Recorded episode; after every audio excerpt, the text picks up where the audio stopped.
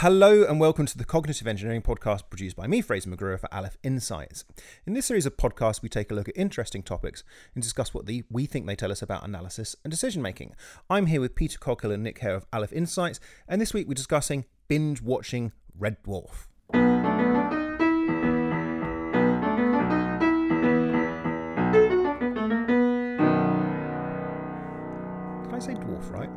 Not quite, but I think we'll get the gist of it. Slightly oddly, I thought Yeah. that. I s- it's, it's- Dwarf, it's like I said, went. kind of dwarf. I think you used the same D for red and dwarf. yes, Red Dwarf.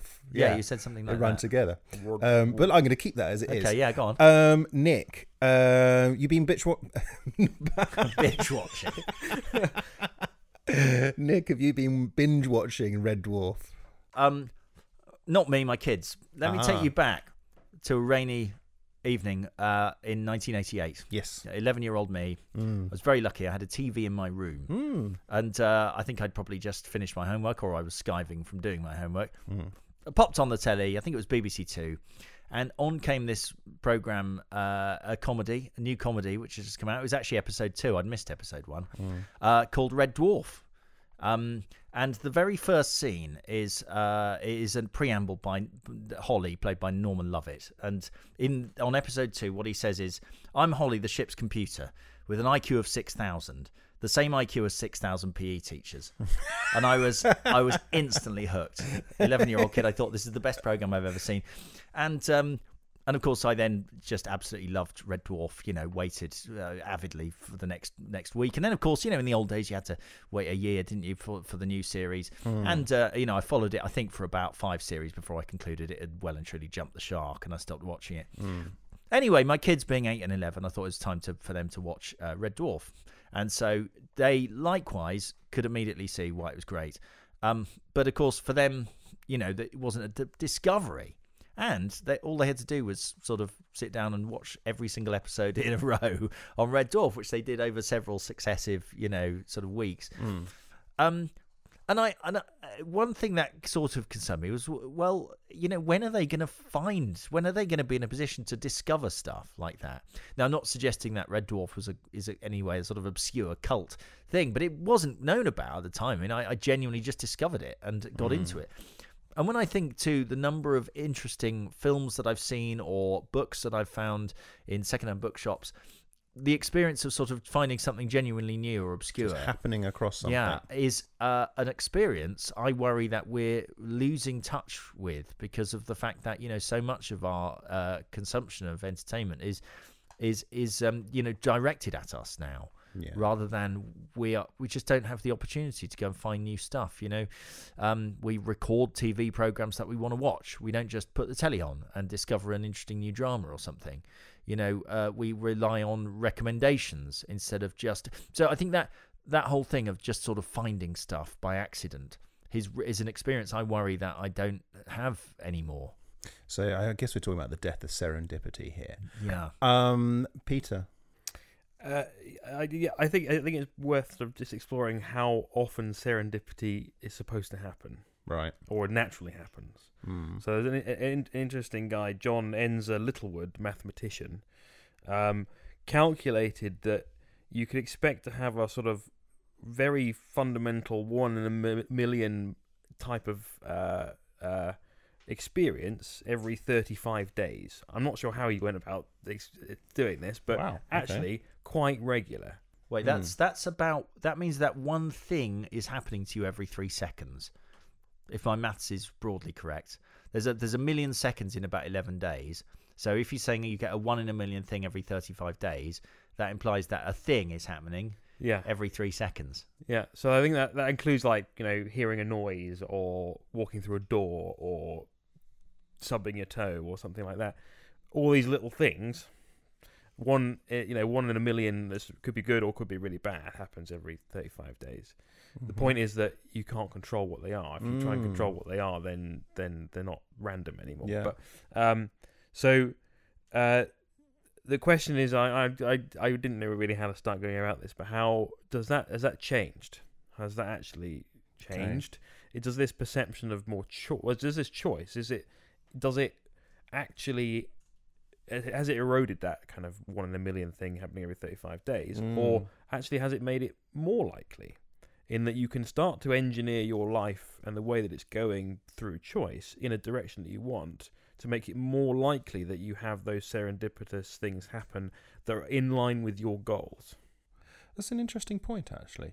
Um, it's, but uh, I don't know if that applies to, let's say, Netflix, for example, because I, I see what you're saying. I think I see what I you're saying. I, Netflix, take take a Netflix example. It's something I've thought about. So, Netflix is uh, is not just choice, right? It does Mm. make recommendations based on what you've previously watched. So, say you're really into Cold War movies, and this Mm. is a ha- this has happened to me. So, I've watched a, like um, Dawn's Early Light and uh, Sum of All Fears and various other sort of Cold War movies on Netflix, and then Netflix pops up and suggests something I've never heard of or Mm. they've seen, which I then watched that I may never have actually discovered had it all just been serendipitous. Yeah, so it's in, in, in increasing the the serendipity uh, intensity. Yes, I think so. I- yeah. I would characterize what's happening slightly differently. It feels to me that what it's doing is providing kind of handrails and pathways that are similar to those that have already been trodden. So you're more likely that the, you're more likely to find that the next thing is similar to things that you like. That's useful. But I, I, th- I feel like what it's doing is reducing the chance that you will find something you, you think you really don't like. That's completely out of Something left totally field. New. Yeah, it, it's kind Yeah. of it's making the local search more more efficient, but reducing the probability of a kind of successful global leap into a new genre or a new type mm. of thing that you might not. So I'm ever have- exploring a sort of local maxima, and I'm not finding the global maxima. Oh, it's yeah. Or I mean, I mean, in a sense that you know it is a trade-off, isn't it? Because you know that that's uh, glo- global attempts to find new global maxima are inefficient.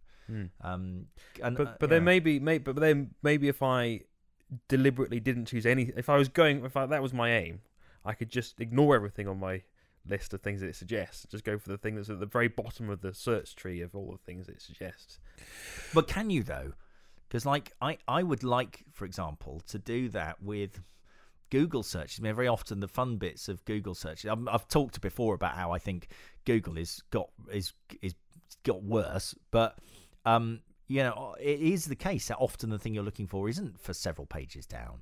Um, you know, it'd be great to have an option to just start me on page five. But uh, but that's not it's not an option, is it? And in practice, we wouldn't take that option. But also, there's there's some other effects here because you can talk about it in terms of effects on on you and the things that you come across, right?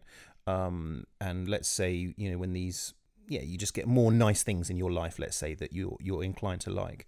Um, and I, I guess there's a kind of fairly well trodden argument, but one of the things it has is an effect of uh, you know um, this silo effect, and you just get all these. So there's not this sort of shared um, entertainment experience, or not in quite the same way that uh, as when we're growing up. Let's say. Uh, that's the first thing. The second thing is actually I find it a little bit exhausting in a way. Um, for about a year or so, our television was on the blink and the aerial wasn't working, but it was okay because you know we just had a smart TV, and I, I just did find it a bit um, wearing after a while of just sort of and a bit limiting actually. Yes, there was plenty of stuff that I really liked and stuff, similar stuff that was suggested to me, but I really missed um, just. And now my TV works again, and sometimes I like this. It's, I find it more relaxing just to switch Just on wa- the TV. Watching something you don't want to watch. No, we're just switching on the TV and just flicking through and just obscure stuff and, and, and stuff pops up. And also there's that weird thing that let's say there's the same movie on Netflix and it pops up on TV. On Netflix I can't be bothered on it on t- with it and on TV I go, yeah, I'll watch this. You know, I, it's just it's it's a little bit more effortless somehow. Yeah, I, I think there's. Um, I know what you mean. I, I think there's two things going on here, both of which might be sort of slightly Molochian. You know, we talked about this this sort of Moloch idea of of of you know lots of lots of sensible decisions driving us into a situation where which is actually sort of somehow actively worse. And um, I think that the the this issue of choice, uh, I agree. I find choice really tiring in a way, and and it's why I think I and I th- I suspect this is quite a common experience. And I think there's evidence that choice is exhausting, not only because um because you have to make more choices in the first place, which is effortful, but also because it's it's much easier to see whether what you've chosen is is is not is actually the best. And there's a kind of there's lower search costs. I mean, much less friction. And and I I think I've noticed in myself that I'll start watching. So I think I'll give this a go, but actually I'll only give it ten minutes, and then I'll go, Mm. yeah.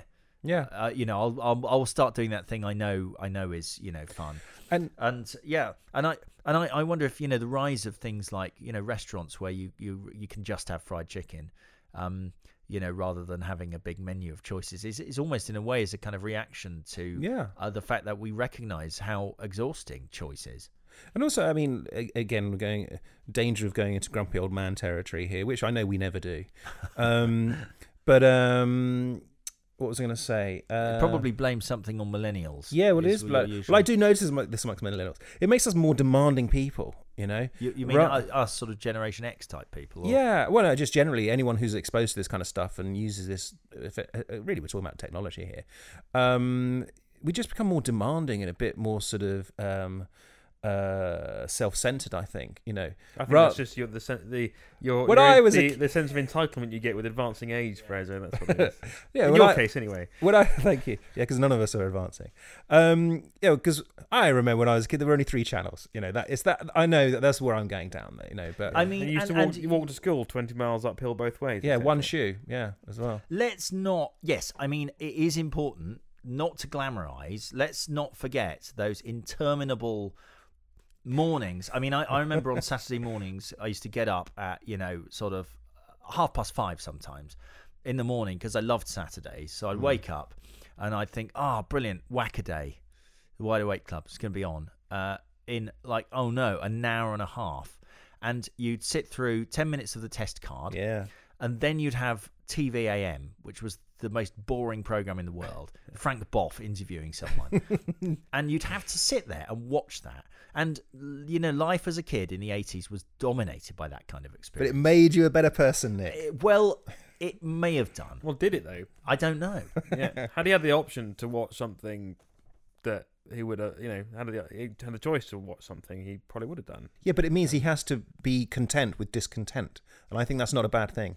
There may be. I, I, I wonder, and I, I don't know if there's studies on this because, to be honest, I've only just thought about this. But um, whether it is a skill, sort of entertaining yourself, or at least you know being a finding stuff to do. I mean, and I can't tell whether it's just my kids being like their personalities, or whether it is something to do with the modern era. But I, f- I feel like they they they probably struggle much more than I did, or at least uh, are just so rarely faced with the situation where they've got to entertain themselves. You know, because in the car they've got the you know for long journeys they've got the vi- videos to watch, and um, you know they can always watch something they know they'll like on TV. Uh, and I, I uh, whereas you know for me a lot of there was a lot of time you were in a restaurant and you didn't have anything to play with or you know you might have had a book but you had to kind of invent your own stuff and um yeah i mean that's something I, I sort of kind of idly worry about. I'm not sure whether it's true. I mean it could be peter may well argue that uh you know actually the, all these tools make you more creative and give you more ability to do things that are interesting but yeah, uh, I mean, I, I, I, I mean, I, yeah, I think that I, I would, I would definitely, uh, uh, I definitely support that hypothesis because I, I remember summer holidays, that extended time off during the summer, being just bored out of my wits. Like after the first couple of weeks of, you've done everything. You've- Yeah, you've yeah. seen all your friends. You've had sleepovers and you've played around in the woods and you've ridden your bike. Yeah. Like, just then you've got like three, three, three or four more weeks of just nothing, and it was just so boring. But had I had, you know, had I had like, I so I grew up sort of pre proper internet really, way before the internet is like it is today. PPI. Yeah, yeah, exactly. So uh, you know, the, the opportunity then I can I can entertain myself now for days just going on very random YouTube rabbit hole journeys Yeah, and Wikipedia rabbit hole journeys, and look, I you know picking up a lot of it's a lot of it's trash and just sort of occupying time and just keep Yeah. it's scratching an itch in my brain. But a lot of it, I'm learning something I would you know, knew, genuinely knew that's interesting, and then I just pursue that for a bit f- further, a bit more, and that and that would not be possible without this sort of or seemingly infinite choice that I have Mm. to to just click on another link and go and watch something else or go and read something else. Um, Yeah, I, I sort of see what you're saying, but I, when I go on those same journeys, I just feel a bit sick and dis, you know, disliking myself at I, the end. I, I get, I get. You sometimes you feel start to feel giddy. You sort of feel you feel dizzy with the amount of information you're taking in, and you then have to take a break. You realise that you've been there for three hours intently staring at a screen, and you need to take a break. But Yeah, yeah, Uh, yeah. But I, but it's you're, but you, but it's empowered by this sort of big choice engine that we've created called Mm, the internet. mm. Um, otherwise, you know, I would, I, would, I incredibly limiting. You know, I might have had books in the house, a few few games, a few computer games. Uh, the, the the distance I could ride my bike just in a day, got the stick in the ball. and possibly a local library which had about twelve books in it. You know, Yeah. it's sort of Yeah, I mean, but but I think, and I think going back to this this issue of friction, uh, or the the big reduction in friction, like how easy it is to do new things once you're embarked on on a thing already. I I worry that you know it it complete completionism is is sort of much harder now. It's much harder to complete things. Like you get to a, anything challenging, you know, a h- cha- boring bit of an episode, or a hard bit of a book, or a um, you know, or a difficult section of a computer game. It's so much easier to just go and do a different thing. Um, and I and I I don't know. I, I I felt that I perhaps have lost a bit of a sense of achievement about things because you know I just there's there's a sort of disincentive. That could just be me, but I feel like I'm disincentivized to yeah. finish stuff off in a way that I wasn't in the olden days. But I think it gives. But uh, just a just a sort of uh, counterpoint. I, I I I binge watched The Walking Dead. About I didn't get. I haven't watched all the series, but I binge watched about four series in Mm. very short time when I was on holiday. Mm. Um, and I got to the point where actually a lot of The Walking Dead is a great series. There's lots of great stuff in it, but there's a lot of just padding. It's like every series could be compressed to like a, like a feature length movie, and it would be probably just as good. Yeah. So I got I found myself fast forwarding through all of the stuff that wasn't zombies to get to the next zombie bit. yeah, uh, yeah, yeah, And it was much more entertaining. It's like all the sort of boring character interaction and love story, backstory stuff that was largely irrelevant to the situation that they were in.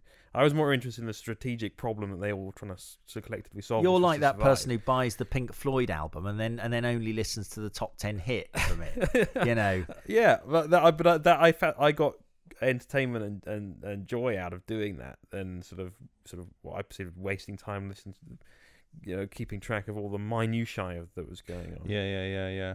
We, we, we're close to getting towards the end. Um, there's there's a question I want to ask. Um, anyone, any something to add? yeah, just that. I, I think the problem is not just. Um, you know what? What we're saying is, well, we're not really quite sure if this is good or bad, right? These trends. Hmm. that there are trade-offs um, and i think part of the problem is that we we actually are known to be bad at estimating the extent to which we like choice for example Hmm. we'll always opt for choice if we can right? Even though actually sometimes people report that they don't particularly like choice. And and there's lots of things like you know we i mean we kind of underestimate how much we will enjoy new things. Um and and uh you know it's very hard to look at behavior at the way people behave and then say okay well people are behaving that way so it must be good an example i'm sure i mentioned before was the study about crisps where people came along and what part of the it was a conference i think people were at and some people were given the choice to pre-select their crisps um, every day for a week Right. and the people who pre-selected on day one chose a variety of flavors. So they would have cheese and onion one day, and you know, and salt and vinegar the next. Hmm. The people who chose on the day always chose the same flavor, which was their their favorite flavor, presumably salt and vinegar. Now, what do you learn from that? Well, first of all, that we're either that we're bad at uh, forecasting what we will like, and we overestimate our our taste for variety, Hmm. or that actually you know when we have a more distant perspective and are able to make a more kind of objective decision we make uh, we make a better one which is for additional variety no, kind of knowing that if we were left it to ourselves at that time we would always go for the familiar option and so I don't think we can look at very we can't really look at behavior and work out which of those is is right. And I think again it comes down to it's one of these many situations which comes down to a bit of a clash between our two personalities. You know, the two the kind of um, pr- more primeval personality which says we like salt and vinegar, take it, and the more kind of you know sort of front brain pers- Yeah. persona which says no you know you know that's not good for you. You should try different things. Yeah. I like that. That's a really nice story. I th- I think also what we're talking about there is happiness versus pleasure, or contentedness versus pleasure. I think and I think what that that's all of those kinds of distinctions that people make tap into something very fundamental about our cognitive yeah, yeah, architecture. Yeah, yeah. Okay, I've got something fun for us to finish off on. I've Uh, got. Well, I've got. go on, I've Peter, got go on. more. oh, Uh, oh, okay, go for it. Yeah, and I, I, I, I, as an engineer, I'm quite interested uh, uh, in the concept of engineering serendipity. Okay. So you you engineer your environment such that chance things that are good are more likely to happen. And this is a this is a big Mm. buzzword that's been going around in sort of Silicon Valley and all sorts of other tech places for Mm. about 10 years or more. So so when Facebook and Google built their brand new big campuses to house their headquarters and lots of engineer engineering teams and things, they deliberately designed the architects designed these places with that in mind Mm. to uh, to enable it to enable more chance meetings between people.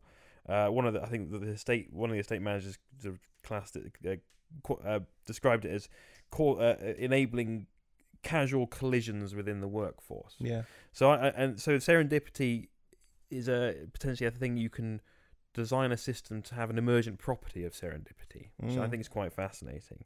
Um, and there's uh, uh, and it's, but what to degree that that is a sort of hard and fast science is uh, complicated because it's all it's all it's lots of so, lots of social psychology and cognitive psychology that factors that go in. Um, but it, it, it, it's something that the- having the choice engine you couldn't do it without the choice engine. You need that thing that gives you the choices in order to make that possible. Yeah, yeah. Because Nice. if you left it all just to ran to random chance, then it would be You'd uh, have less serendipitous things happening. exactly yeah yeah. Nice, nice, nice. But uh, and just one more very Yeah. quickly. Yeah. The word serendipity itself, I love. Okay. Um, but what surprises me that we only the word itself to describe the sort of idea of serendipity only really came about in uh, 1759, uh, 1754, which I think is quite quite recent. You'd have thought there's like It this didn't idea exist of before then. yeah, there's this idea of serendipity, like like happy uh, coincidence, Didn't we used to call it Lucky Hap? lucky hap. Yeah. Oh, maybe, maybe, By Lucky Hap, I have yeah. But anyway, the word the word, sovereign. the word the word comes from a a, a book by Horace Wid, uh, Walpole. yeah, Walpole, um, uh, called the Three Princesses. Sorry, the Three Princes of of of, of Serendip, and the, basically the story is that they all go they go on a, an adventure and uh, have lots of sort of um, coin- nice coincidences and discoveries and things. and hence that's Ah. Well, I the- did not know that. That's where it comes from. interesting. I like fact. that. I like that. Look, just to finish off briefly, um, I've got a question for you. You talked, um, you know, when we when we you let us in, uh, Nick, with talking about how by lucky hap uh, you came across Red Dwarf.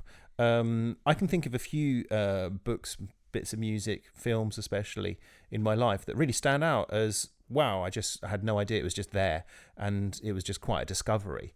Um, you, what are yours? What's your one one to three? I'll give you one, to, you know, or, or whatever. It can be a book. Go for it. Yeah, I got I one sort of yeah. I mean, one stands out. I mean, I I'm really interested. I, I've you know when I discovered the field of game theory, Hmm. that um really is such a useful set of models to understand so much about the world, so much about human uh, interaction. And you know, I did I did stu- I study economics and sort of specialised in game theory when I was uh, at university. But m- that interest was sparked by um, I, I there was this excellent. It was actually a Marxist bookshop uh, in Finsbury Park near where I lived. Hmm. But places like that don't exist anymore, right? It was a really kind of you know shoddy shop, books falling off the shelves, loads of stuff about you know about sort of um, Che Guevara. Um, but there was uh, there was like a philosophy section. And I was Mm. quite interested in that, and I found this book called Games of Life, Hmm. um, I can't remember. Uh, I can link to it, but I can't remember the, the author. But it had lots of little chapters, each of them studying like an interesting game uh, and what it teaches you about real life and how it's how that kind of game is expressed in um, you know animal populations and in human behavior. And I, I just this book was just amazing. You know, I didn't even know this was a thing.